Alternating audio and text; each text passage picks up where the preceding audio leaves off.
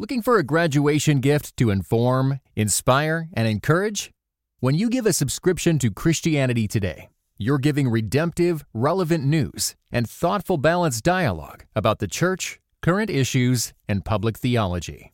Visit orderct.com slash graduate gifts to get a discounted student subscription for the graduates in your life. Starting at only $2 per month, this gift will engage and grow their faith throughout the year Click the link in the show notes or visit orderct.com slash graduate gifts to order now. I always see it as sort of an export from Europe into the United States. This idea that you know what all creative ideas just belong to everyone you know and, and uh, of course growing up for me it was like uh, no, no. I love this idea of intellectual property. You know, I love the idea that I dreamed it up and now I'm going to get paid for it. From Christianity Today, you're listening to The Bulletin, a podcast about the people, events, and issues that are shaping our world. I'm Mike Cosper, and joining me today to co host the show are Clarissa Moll and Bob Smietana. Today, we're going to be talking about the summer strikes, student loan repayments beginning again, and taking a silent walk and looking for peace on TikTok. Stay with us.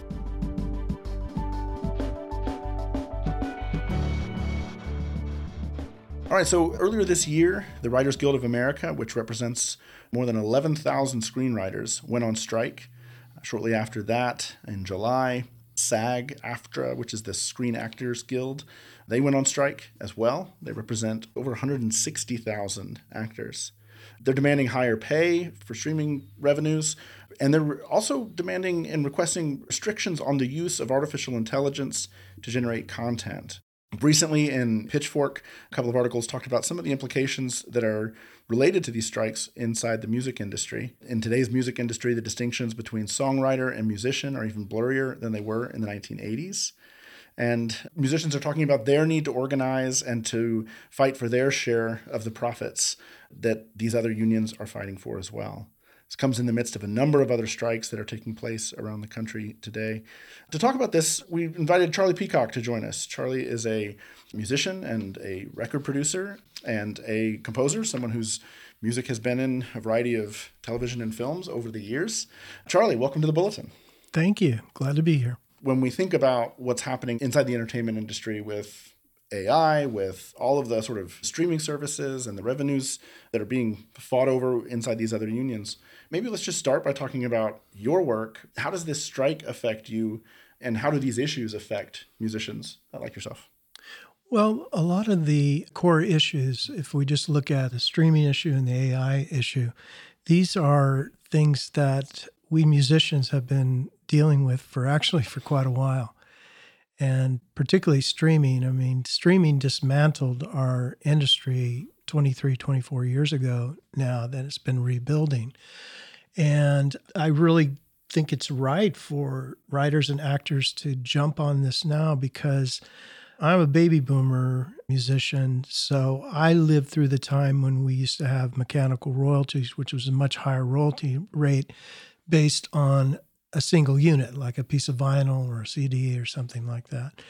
And the streaming numbers, honestly, unless you're in the superstar realm, they just don't add up.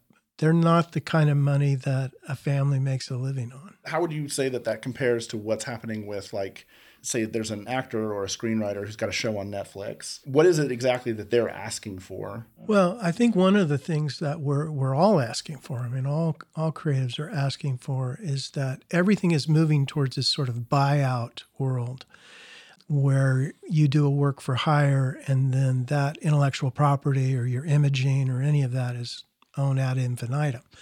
And we had previously lived under a system where we were paid residuals for appearances or like like even me for a musician i get SAG AFTRA checks you know because i was on letterman or something right hmm.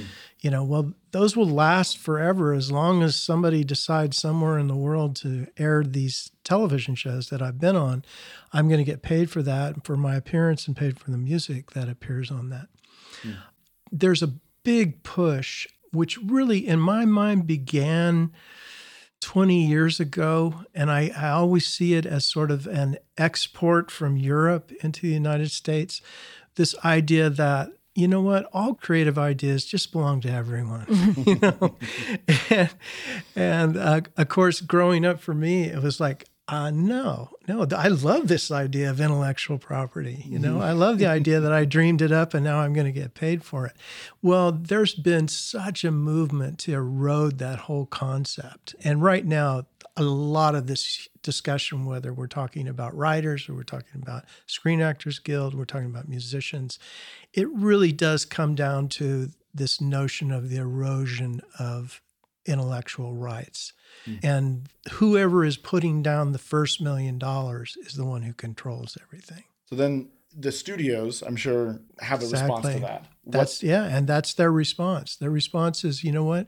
When you're ready to put down your own fifty million dollars, right, to make this film, then you can control all of these elements. Of course, then they would say like oh, there would be a Brad Pitt would come along, right, and then Brad Pitt would have the leverage, right. Mm-hmm.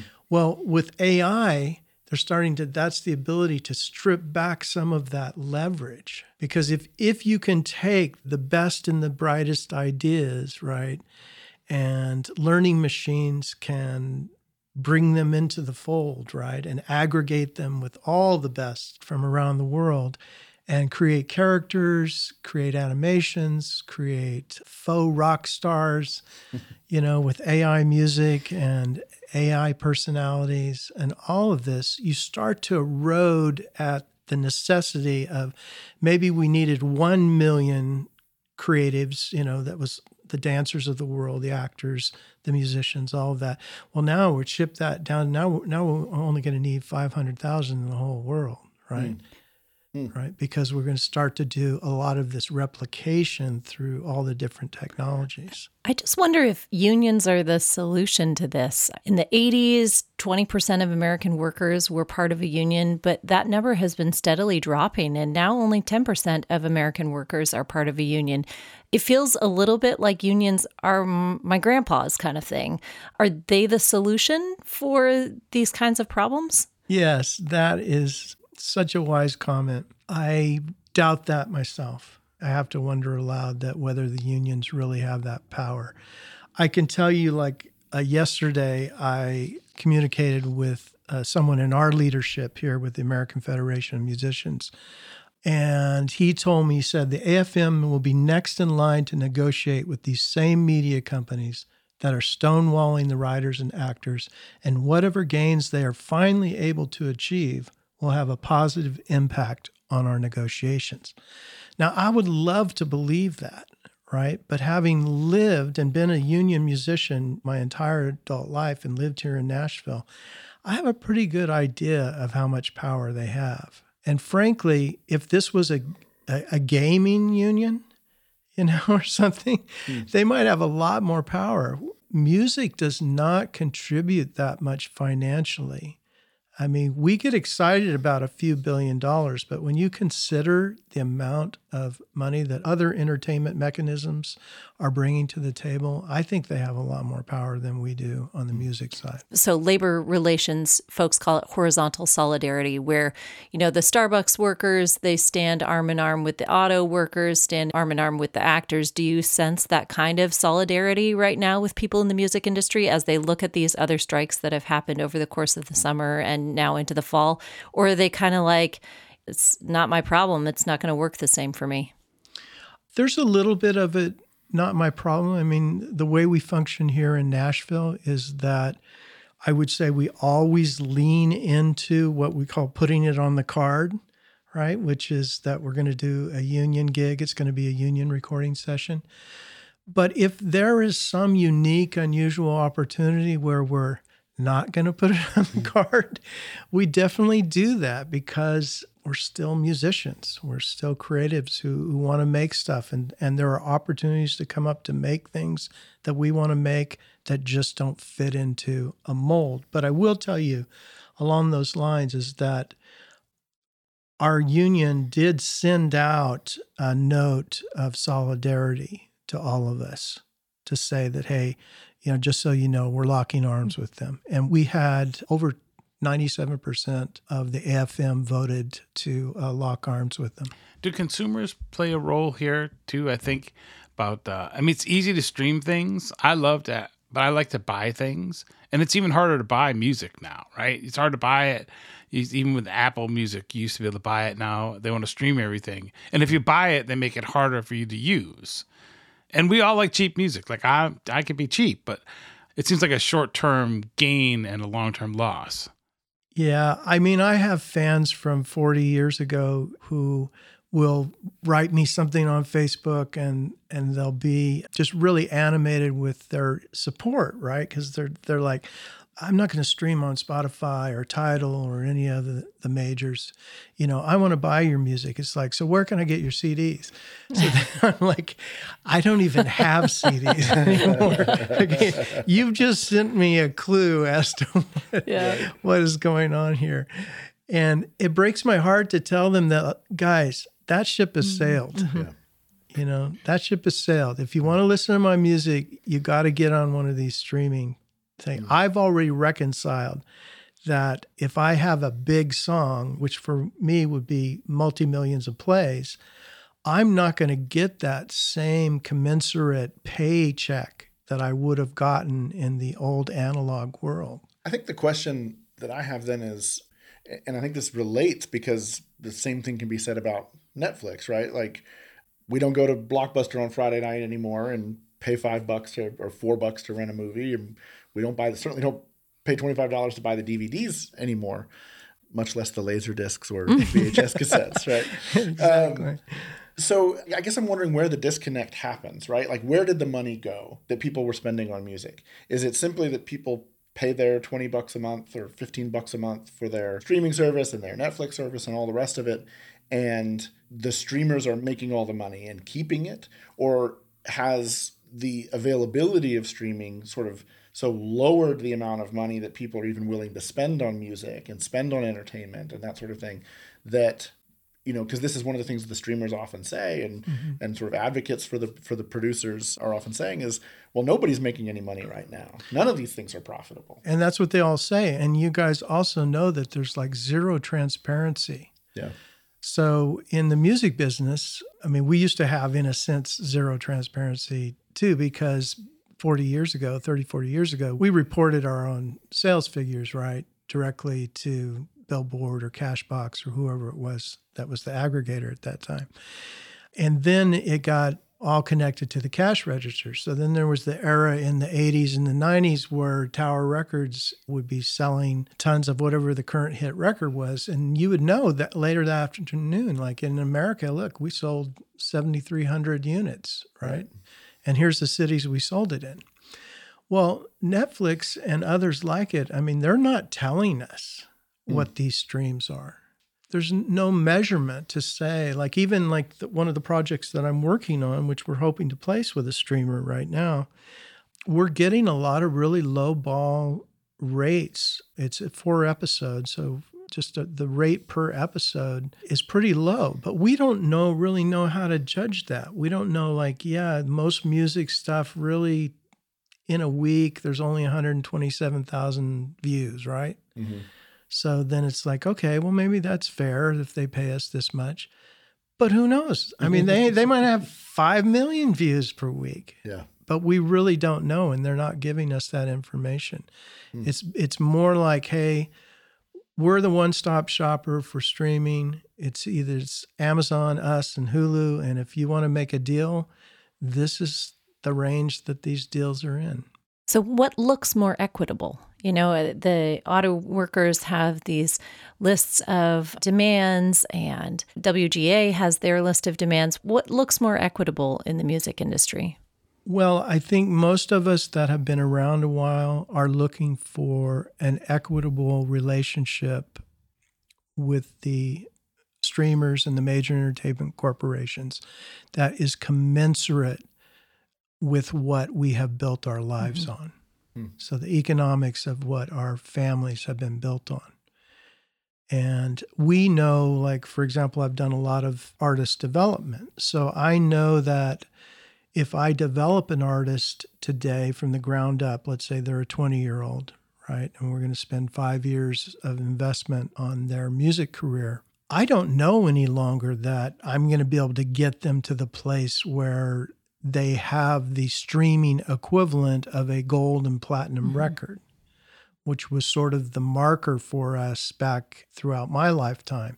Is if we were making gold and platinum records, then the economics of that was enough to support a family and to have an assistant and a manager and an accountant and all the various things that you needed to make life work as a working artist.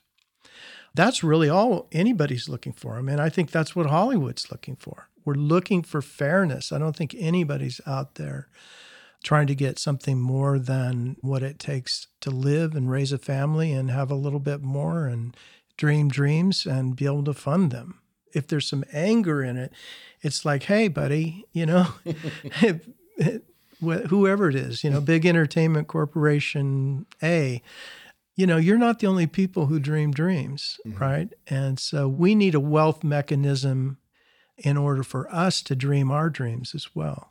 I mean, it seems like the whole world has gone to the what is it, the 10% or 3% model, right? So everyone in the church world, everyone goes to a big church in the music business world, it's either you're Taylor Swift or you're no one. And it just seems like all these, either in art or in companies or in churches, we've all moved to a model where a few people get everything and there's not a mid, sort of a middle class of it.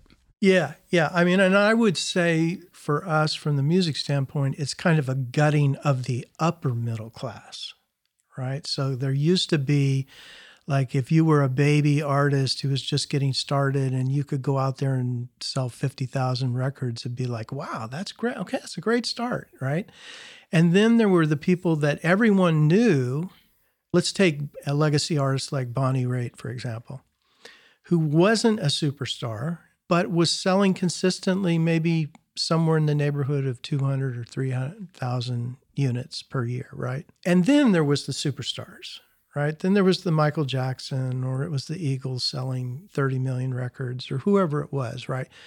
There was this sort of extraordinary circumstance.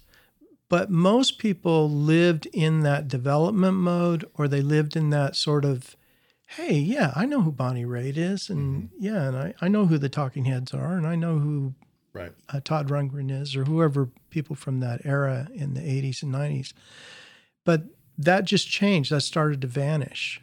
And when I started working with independent artists here in Nashville, my question was I, I, just really don't know if there's a mechanism any longer for them to go beyond the concept of getting TV and film sync licenses and driving over to Raleigh Durham tonight to sell 12 t shirts and play right. for 200 people. Right. I just don't know if there is another mechanism like beyond that. Like they have to jump from that all the way to this other big leap. Yeah. And certainly with the great resignation, you've had folks saying, I don't want to do that anymore. That work life balance has shifted. I have a new understanding post pandemic of what is valuable to me. And even if that's what I have to do, I'm not interested in it anymore.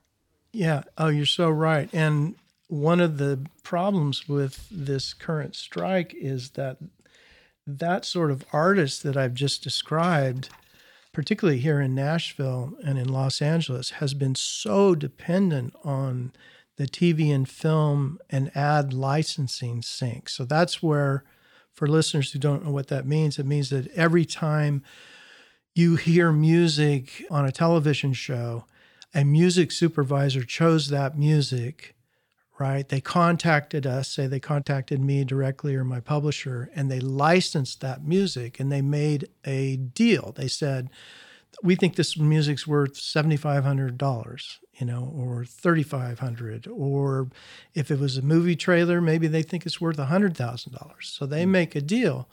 Well, with production gone away, there's nothing new being made that needs new music, right?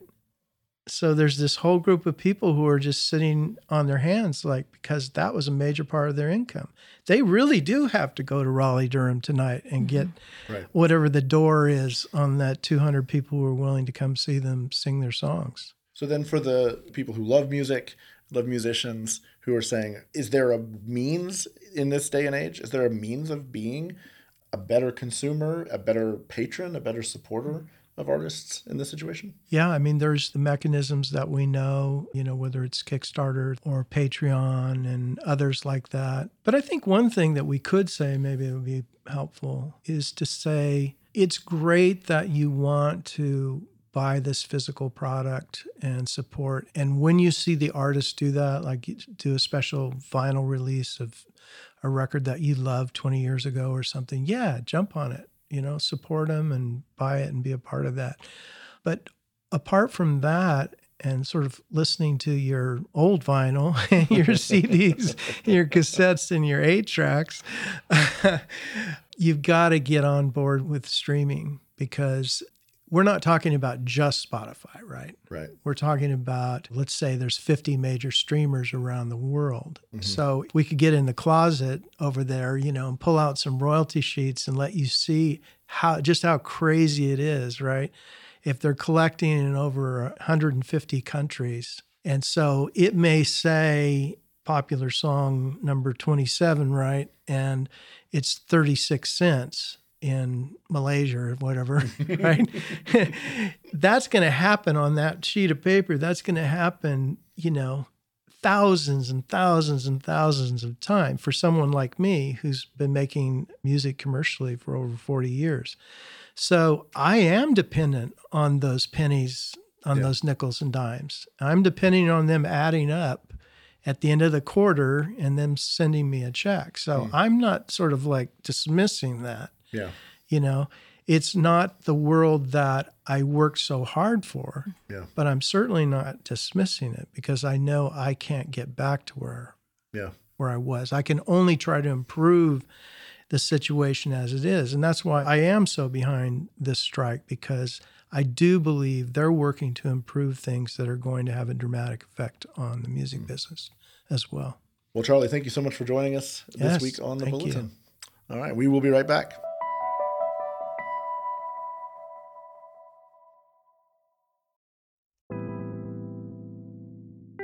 Nicole here. If you're looking for a podcast that features inspiring conversations with theologians, ministers, and pastors, then I recommend adding the acclaimed show No Small Endeavor to your podcast queue. Produced by Great Feeling Studios and PRX, No Small Endeavor explores what it means to live a good life. Each episode, host Lee C. Camp sits down with special guests like the queen of Christian pop, Amy Grant, and pastor and theologian Tish Harrison Warren to ask what it means to live a life worth living. If you're looking for somewhere to start, check out their new episode with Malcolm Gladwell, New York Times bestselling author and host of the wildly popular podcast Revisionist History. They explore how Malcolm became a stellar storyteller, some of the things he may or may not regret, and so much more. It's absolutely worth a listen. Don't miss out. Follow No Small Endeavor wherever you get your podcasts.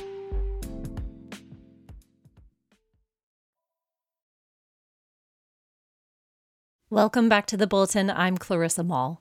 For millions of students, September signals back to school, but if you've got student debt, this month means back to school loans for you.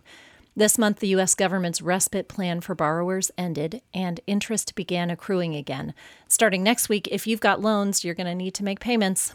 There are all kinds of economic concerns related to student loan repayments resuming. Retailers are worried folks won't spend as much anymore. Housing experts are concerned that, coupled with inflation, loans will keep folks from buying homes. And their concerns are reasonable. The average borrower has almost $29,000 in debt, and that's a lot. But today, I want us to dive a little bit deeper here and talk about why loans at all. What do student loans say about our priorities and values? What's an education really worth these days? And especially for us as believers, what, if any, are the spiritual implications that accompany carrying significant debt? To lend wisdom to this conversation, I'm grateful to have Dr. Jana Holiday here with us today. Jana is Dean of Students at Gordon Conwell Theological Seminary and former Associate Dean of Students at Trinity Evangelical Divinity School, where she served for a decade. Jana teaches at Gordon Conwell and ministers to students, many of whom carry student loans. Jana, thanks for joining us on the bulletin. It's a pleasure to be here. Thank you so much. So, Jana, you know, talking about debt and money decisions can be super awkward, even when 43.5 million Americans are in the same boat with you. But it's that kind of transparency, I think, that's vital to helping us figure out how to solve the problem of student debt. So, do you mind me asking? You've been through a lot of school yourself. Did you take out loans to pay for your education? Yeah, I have had several unique experiences in terms of how I've paid for my education. When I started my bachelor's degree, my parents and I had a conversation, and they very graciously offered to really significantly help me out paying for tuition and just all the fees associated with that. I worked part time, you know, contributed in you know as many ways as I was able to, but the lion's share was paid for by them when I started thinking about my master's degree, I just didn't have the financial savvy to be able to figure out how to pay for this without loans. So that was my plan. I applied to schools, saw this astronomical number that I was going to have to pay, and just said, well, I guess I'll just have to do loans. I worked as well then during school, but graduated with some significant debt. And I remember just the anxiety and just the burden that that was as I was looking for jobs when I was nearing graduation and trying to figure out how in the world am I going to be able to pay this? I was I had master's degrees from a seminary that were not super practical or translatable into a large paycheck after I graduated. So I did I spent 6 years after I graduated working for a church, which obviously was not a ton of money, most of that time working two jobs, just had this deep desire to want to pay back those loans. When that was finished, it was time for me to start thinking about a PhD. And I remember praying through that decision and really just telling the Lord, like, I don't want to do this if this is going to require me to spend 20 years of my life paying back the money for this. So could you please help me figure out how to do this better than before? And by truly the Lord's amazing grace, I got a job at Trinity. Trinity has a wonderful education benefit. So I was able to do my PhD for free. And just the difference that I had in graduating and having the sense of, okay, I can go and do whatever. I, I don't have to st- think about loans and just the burden that that is, and feeling just the servitude to this loan repayment versus, you know, we all want servitude to Jesus more than anything else.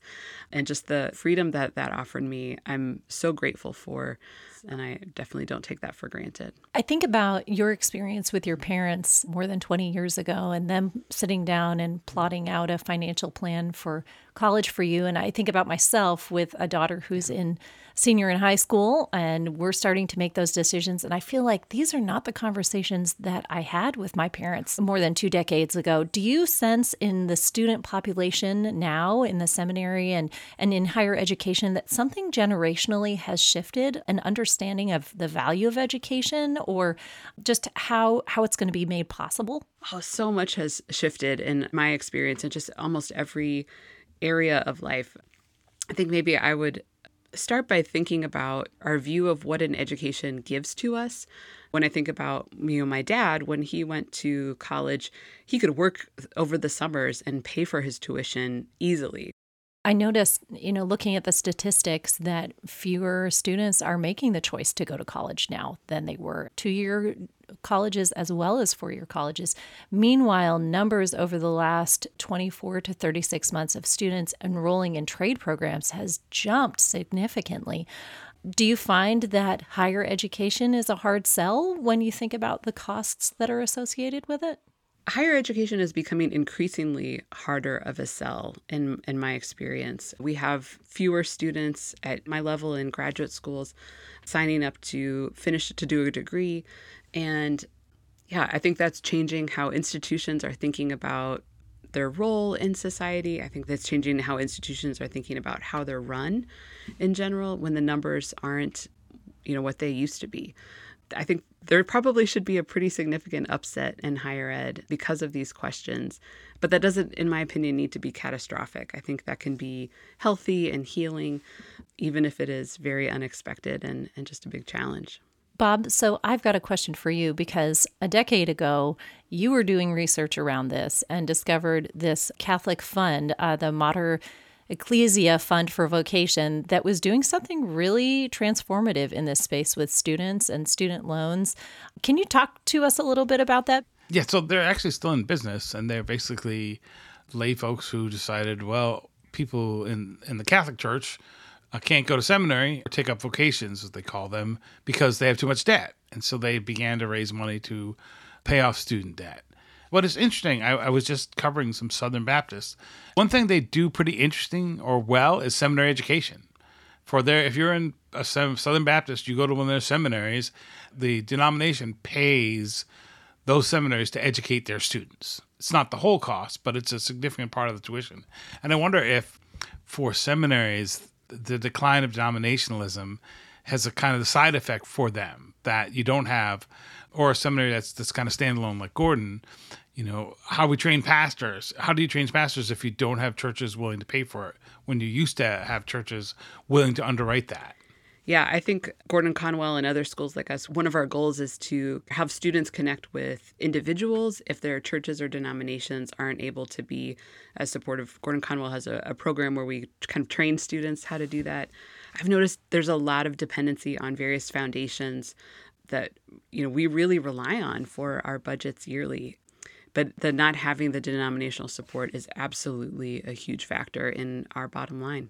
The other question I wonder if you think about how you get people to talk about this. So there's a lot of question of debt forgiveness. How do you get people to talk about this? Because there is a feeling in some places of, well, you got this debt, you get out of it. It's like you fell in that hole.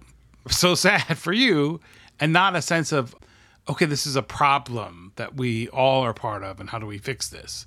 Uh, there's a sense of well it's your own problem and you're just bad at finances it's that kind of personal finance avoid debt sort of which all is great right those are all good important things not to to run up more than you can spend. But we have a bunch of people, often young, who took on debt and they relied on institutions to say, hey, this was a good idea.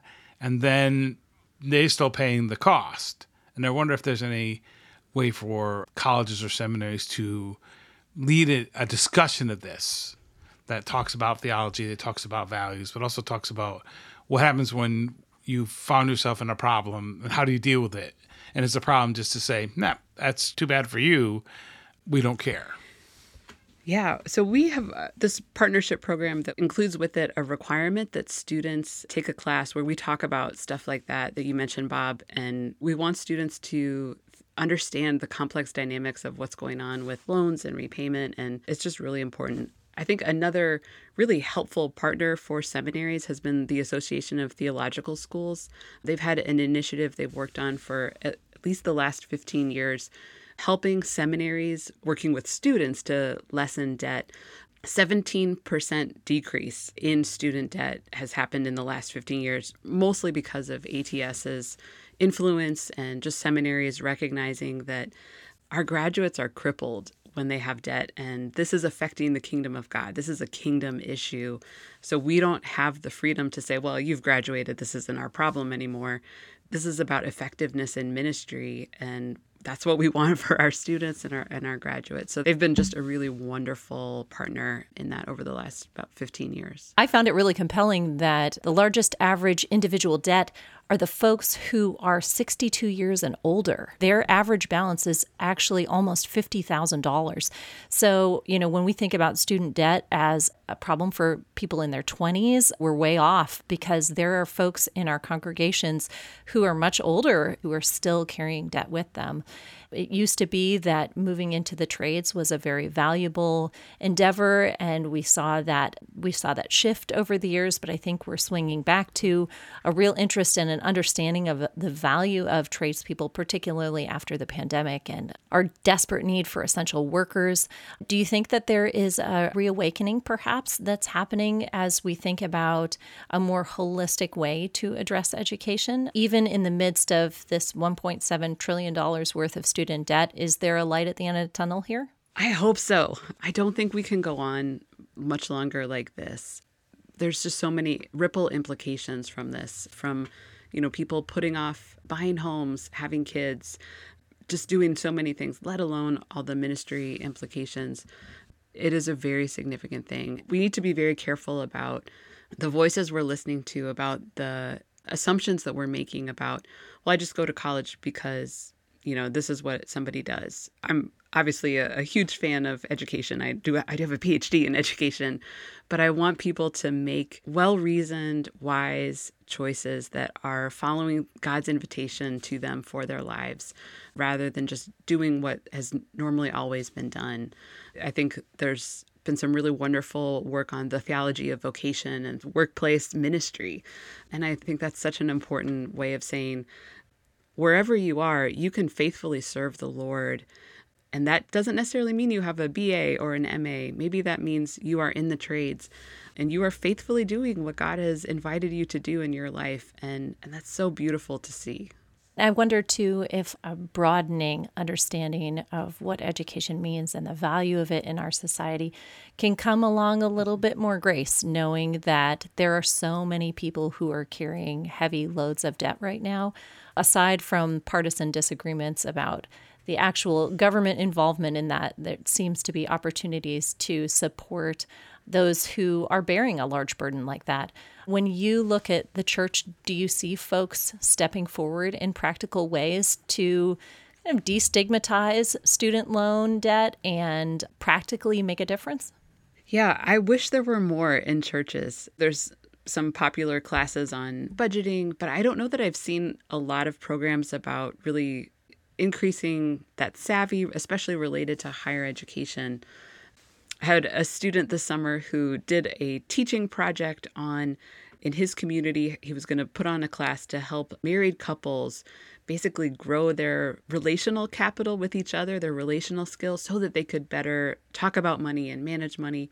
He's from a Latino church his work was excellent. I would love to see more and more of that in all sorts of churches, just providing education. Maybe it's not a workshop on here's how to pay for college, but maybe it's some of those other skills that are needed of even as in a community, how do we talk about loans? How do we talk about all these financial literacy pieces so that we have financially savvy people in churches who are emotionally intelligent as well and can work through some of the shame that is often really present when people are talking about being in debt. There's so much to think about here, Jana, and I'm so grateful for you joining us today on the Bulletin. We will be right back.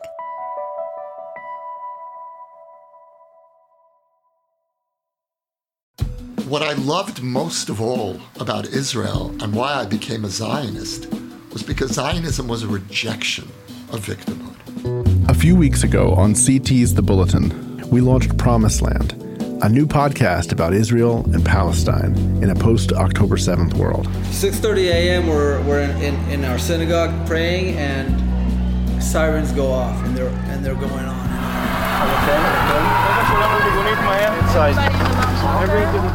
on. Based on interviews and conversations captured on the ground in Israel last November, it's an exploration of the spiritual, political, and historical roots of the conflict when there's a weak Israel, every Jew in the world is weak.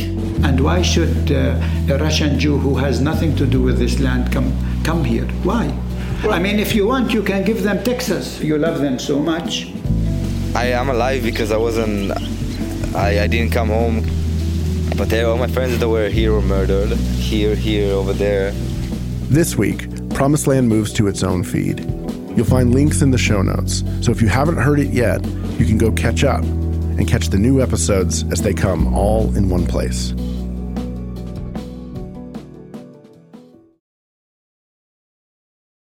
We are back from the break, and we are joined now by Ruth Haley Barton. Ruth is the author of several books, including Invitation to Solitude and Silence and Embracing Rhythms of Work and Rest. Ruth, welcome to the Bulletin. Oh, it's great to be here. Thanks for inviting me. There's this trend on TikTok so I understand. I'm actually not on TikTok, mm-hmm. not because I'm too sanctified for social media. I'm too old for that one, I think is the case. But in, in any case, there's this trend on social media right now. They're referring to it as silent walking. Mm-hmm. It originated with a video from an influencer who shared that a nutritionist had encouraged her to walk about 30 minutes a day instead of engaging in intense cardio. I got to be honest, it was kind of funny reading this story because it's like, man, we have this really incredible trend and innovation in the world, you're going to go for a walk someplace pretty without your phone and without other distractions. And it's kind of blown up. But it struck me as I read it today, you know, there's that, that great passage from the book of Jeremiah where he says, you know, look to the ancient past where the good way is, mm-hmm. and there you'll find rest. And here's something that is so simple and so ancient as go for a walk and be silent and alone with your thoughts in a beautiful place. And people are blown away by it. Mm-hmm. This is kind of something you've been talking about for a long, long time, though. Yeah, in fact, it did make me giggle a little bit too because it used to be that there was no other kind of walking to do, right? Except for silent walking. So here we are, and something that used to be so normal is now something that's exploding on social media. And I remember the first time that I saw this change. It was a gorgeous, gorgeous spring day here in the fall. And, you know, in Chicago, our winters are so miserable that a first spring day is like a wonder to behold. And everybody pours out of their houses. And I remember the first time I went for a walk, and I didn't have a phone with me, but the three people that I saw walking one had a dog, one had a child in a stroller, and someone else was just walking by themselves, but all three of them were on their phones. And I thought, the world has changed. And not in a good way either. You've dedicated the better part of the last 20 years to working with leaders in particular and trying to help leaders come to healthier places, to quieter places in the mm-hmm. soul, solitude being such a key part of that. I think for a lot of people, the idea of going somewhere without a phone and without a distractions is kind of terrifying. Mhm, Can you talk yes. about why that is and what it is in us that's Yeah. afraid of solitude and silence? Yeah, well, I'll tell you, I'm grateful to be in the generation that I'm in. I don't usually say that, but I can remember the day before we had it. And I think that helps. I think it helps to be able to remember a time before we even had the option of taking a phone on a walk because you have a sense of the goodness of that. You know what difference it makes. You know how different it is to take a walk with a phone than to take a walk without a phone, which was your only option not so long ago. And so I do recognize this addictive nature of technology and the fact that being separated from our technology does create terror and anxiety. Like even for 10 minutes, like if you can't find your phone for 10 minutes, there's literally anxiety that one feels and you can't think about anything else until you can find your phone. And I'm just glad to be able to remember a day when that wasn't true. I feel badly for the next generation who doesn't remember what it was like to not be so attached to your phone, to not have your phone and your work and the noise and the distraction like literally strapped to your body in some cases. So it's very disturbing. And I do think that it affects our ability to, to center down, as the Quakers would say. And what Mm. we mean by that, you know, center down and hear something inside yourself, or from our own Christian perspective, that place within us where God's Spirit witnesses with our spirits about who we really are, and many other true things as well. We're now not accustomed to centering down or going down into the deeper place where we can hear God and hear ourselves and hear the deeper dynamics. And there's a great loss in that. Yeah, I think of that, Ruth, and I think about how unaccustomed we are to being outside in general. We Yeah. spend very little time outdoors. We drive Mhm. from the office back home. I mean, maybe the only outside time we have is time where we go to take out the trash or walk down to the end of the driveway to get the mail. And I wonder if there's something particularly unique about outside walking or Mhm. outside meditative practices. Why can't I do this in the mall on a rainy day? What makes Mhm. being outdoors so unique, do you think? I think that's such a great observation because there is so much evidence that being in nature, being with trees, having the real ground under your feet rather than just the cement under your feet, hearing the sounds of birds, that there's something about nature that enlivens us in a way that nothing else does. And I think that God made it that way. I do. And I think that choosing to be outside for some of these meditative moments gives us at least two or three more layers of goodness that God really does intend for us through nature, which, as we know, declares the glory of the Lord. I mean, nature shows us things about God.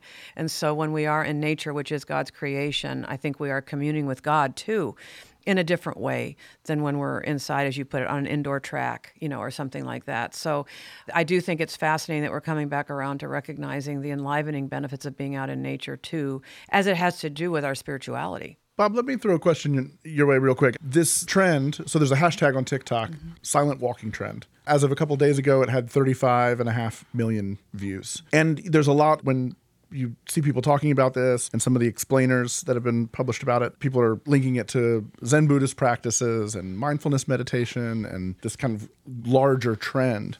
I'm curious in your work as a religion reporter, watching these things, what do you make of this kind of surge of interest in mindfulness meditation and mindfulness talk, mindfulness thinking? Well, one thing that makes me fascinated is that it's a TikTok trend, right? So you have the person walking. I, it's blown my mind that I can walk and not do anything.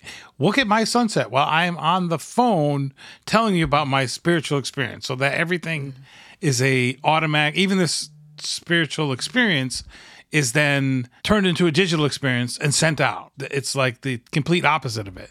But there's this other part that people, I think, there is a weariness of being online all the time, being constantly bombarded, and never really stopping being just a person. And then the funny part of it is the kind of the way the world is now, is it takes the mindfulness app or the mindfulness trend and turns you immediately into something I can sell. Mm-hmm. But there's an interest in just silence. And I was at a big conference recently and they asked me to do a meditation app. And I was like, no, please don't ask me to do a meditation app. And it was like five minutes of sitting silently. Great. But I did it. I was like, oh, that's not so bad. Oh, this is okay. Like there's a terror, but there's also like, mm-hmm. oh, wait, you remind yourself that this is okay. Actually, this is kind of nice and it's better than the chaos. One of the fears that a lot of Christians have about mindfulness is this sort of like emptying of the mind, right? Mhm. That when I go for my silent walk, when I sit in silence, I'm supposed to empty myself. And there's a vulnerability there, or perhaps a spiritual vulnerability. But I love Thomas Merton's words when he says that he prays better by walking than by talking. And so I wonder, Ruth, do we need words at all? Do we need to mm-hmm. fill that space that's quiet and silent? Is there something to be nervous about? Or is mm-hmm. it okay to just let the walking be the prayer? Well, the answer to that is yes, for sure, because your body is actually praying and our bodies were made to pray. When we think about our bodies as temples of the Holy Spirit, it means what does that? I mean, it means we were made to pray. Our bodies literally were made as a place of encounter with God. So, yes, the body definitely can pray without words on a walk. I'm also aware of a definition of solitude that I really love that I think bears some pertinence to this conversation, and that is solitude being present to the one who's always present. Hmm. And so we're not emptying. And I think that this is one of the biggest distinctions between Christian solitude and silence and Buddhist meditation is that we're not emptying ourselves. We're actually being present to the one who is always present with us. And I think that's just beautiful. So on a walk, you can do that, being present to the one who's always present with you. And you're adding this layer of being present to the one who's al- always present with us through nature, which the scriptures do, you know, are so clear that nature speaks to us of who God is. And so we're actually communing with aspects of God in a walk, and no words are necessary at all. It's about communing. And in a human relationship, we know what it's like to be able to be with somebody that we really love and are comfortable with. That is one of the biggest signs of comfort is that you can be together with that person without words. That shows hmm. you're really comfortable with each other if you can be with each other without words and just commune. And of course, we know that there are these moments in the human life where words don't make any difference at all, like nursing a baby or having, if you're a dad, the baby laying on your chest or lovemaking. Friends sitting together in a companionable silence, that those are experiences of deep intimacy that have nothing to do with words. And so, going for this kind of a silent walk is an opportunity for communing. I keep thinking about with this trend, you know, Charles Taylor has this category, this idea that he talks about called mutual display. And he says, you know, in this in a secular age where we're sort of drained of transcendence and longing for it and trying to find other ways to sort of connect with meaning and all of this, one of the things that emerges is that we form these identities, but we really only understand these identities by displaying them for other people and having them mm. affirmed back to us. So for this silent walking trend, right? Literally the hashtag is silent walking trend. and it's and it's a hashtag on a social media like you you know pointed this out mm-hmm. already, Bob, but it's a hashtag on a social media site where people go and do this and film themselves doing it and display it for other people to like and share and whatever you do. and then the TikTok. question being, did it really happen if I don't put it out there? So that's exactly where I was going because I, I actually wanted to ask you that. Like, when you think about the value of solitude and silence and the mm-hmm. practices, the traditional Christian contemplative practices, I mean, so much of in spiritual formation literature going back for 2000 years the whole idea of mm-hmm. going to a prayer closet washing your face so people don't know that you're fasting mm-hmm. not praying on the corners. I mean this is all from the sermon on the mount. And when you think about contemplative practices in the christian life today how important do you think that particular element that sort of doing it in secret doing it Mhm. before the lord and not men how, how much does that play into the way you, you think about it today I think it's extremely important and more important because it's so hard to be hidden now. And you're talking about the practice of hiddenness, the practice of doing a few things in our lives that we don't allow other people to see that are very, very important, but they're not validated by other people witnessing them or affirming them or anything like that. And in the end, I think it also, that practice of hiddenness or solitude and silence, however you want to put it, is that it enables us to find the bedrock of our identity in God versus our identity being found by what response I get from out there, all the hearts and the likes and things like that. And there, of course, we know that there's an addictiveness to that, to the hearts and the likes and the dopamine hits and all of that. And so, this practice of hiddenness or solitude and silence helps us to find ourselves in God, you know, our lives hidden with Christ in God, and to know ourselves as God knows us, and also to not be so addicted to our roles, to our activities, to our achievements, to all the ways that we shore up a sense of self. And I think that that's really very significant to any sort of authentic spiritual life is that we're not looking to the outside for our identity. Solitude and silence draws us into finding our identity in God, and that becomes the bedrock of our being. And we do whatever we do in the world from that place, but we're not seeking the validation of the world to make it real. And I think that's a very deep part of the spiritual journey right there, is to be willing to go to that place where there's the terror of not knowing who I am when nobody's affirming me or nobody's hearting or liking me. That's terror, right? Who mm-hmm. am I when nobody's validating me externally? It is terrifying. But at the same time, it's so spiritually formative mm-hmm. to find ourselves in God and to have our identity found in God versus what's going on in the exterior world. So I, I, think these are more powerful now and more needed now simply because it's so much easier to live our lives superficially and externally focused. I think the terror is such a great way to talk about it because if that displayed identity, if that performed identity that's affirmed by other people, if that's all we know of ourselves, mm-hmm. then when something goes wrong in life, that's we right. suffer, we lose a job, yes. we lose a community, whatever. What is there to fall back on? Mm-hmm. And I think this is something that you talk about as I think again, I'm not trying to read your book to everybody on, mm-hmm. on the show. But but I think you talk about this as well. Is there is this sort of like the reason solitude and silence are this sort of foundational practice is because they're kind of the ground from which so much of the rest of the Christian life is able to take place. That identity formation is able to take place. Well, and you didn't even mention diminishment, aging, and death. Right. Which will come to all of us. And we tend we not are, to avoid. We tend right, not to talk about that. right. I mean, but a serious, cheerful podcast. Thank you. I know. I know. I know. But I'm telling you, if you are somebody who gets your whole identity from what's going on externally, and then in the process of diminishment, aging, and death it, how much harder it is to lose your sense of identity because you don't have anything going on externally. And that's a very spiritual part of the journey for us. And I think solitude and silence prepares us for that because mm. we still know who we are. Even when we're not doing things and achieving things and being productive and being hearted and liked, we still know who we are because we're still in God. Wow, that gives I don't know about you, but that gives me a lot of hope for aging and and that whole process because I do know who I am in God without all the other stuff. And so I know that that because of the practices of solitude and silence, I will be able to enter into that when it is my time. I wonder if there's something to be applauded in people discovering these things. Mm-hmm. Right? There's some ways you can critique this as displayed behavior. I mean, there are critiques. Of this like TikTok has all kinds of critiques. There's mm-hmm. something kind of refreshing to say, what did I discover? That if I shut off my phone and I move mm-hmm. and I'm out in the world, I might discover something really interesting. So there's the silent part of this trend, but there's also the walking part that is an in the body activity where you get a chance to feel yourself as a body. And one of the distinctions that I like to make sometimes is to say, we don't have bodies, we are bodies. Hmm. And when you are walking, you experience yourself as a body so I love your your focus on ex, ex, part of what we get to experience on a silent walk is this the goodness of being a body, the fact that we can move like this and take in the, the presence of God through our senses, through the sun and the blue sky and the feeling of the earth under our feet. That those are experiences of intimacy with God that only come in and through our bodies. And this trend actually gets us in our bodies. And I think as church leaders, we want to encourage whatever little steps people are taking for sure. Mm-hmm. The other thing that I'm aware of too is that solitude and silence challenges us on levels, and, and if we could be familiar with those levels, it would help.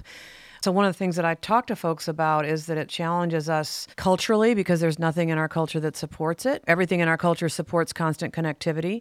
It challenges us relationally because it's very unusual now to be inaccessible to those people that we're in relationship with and they're actually offended you know if you're not right there to answer their text or to pick up their phone call so it's going to challenge us relationally we're going to have to work this out relationally and say yeah there will be a half an hour when i'm not available to you and they might not like it but you know you need it and so that's what you're going to do it challenges us psychologically and dallas willard talks about the fact that silence frightens us because it casts us upon the stark realities of our life. It reminds us of death. It reminds us of being with God and God alone and what happens if there's very little between me and God, you know? So it challenges us psychologically because now rather than distracting ourselves from all of our issues, our sadness, our loneliness, our resentments, our angers, now we're present with it. There's no buffer, you know, because we're not busy. I think many of us don't realize how much we use our busyness to distract ourselves from what's really happening at the soul level. And then surprisingly, I also think solitude and silence challenges us spiritually. I think that's what Psalm 46 is indicating.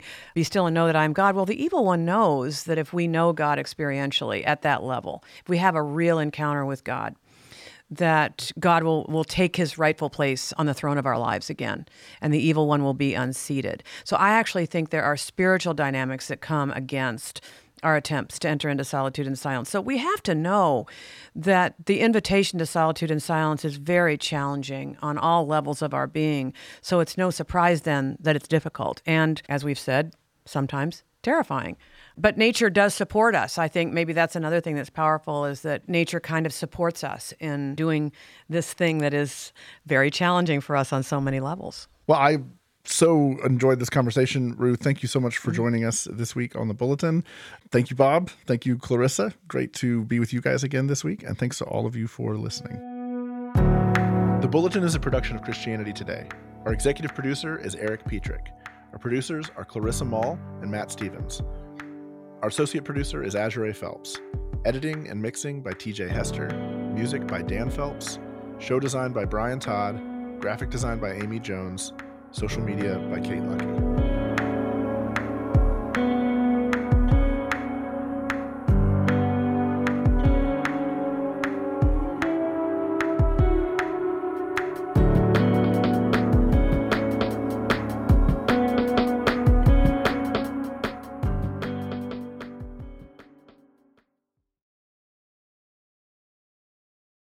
Every day, CT testifies to the reality that Jesus is alive, transforming his world and bringing his kingdom to bear. Jesus transforms, CT equips. Make a gift to our nonprofit ministry with a gift of $20 to provide 150 more people with redemptive storytelling, global perspective, and thoughtful podcasts. Give now at morect.com/equip.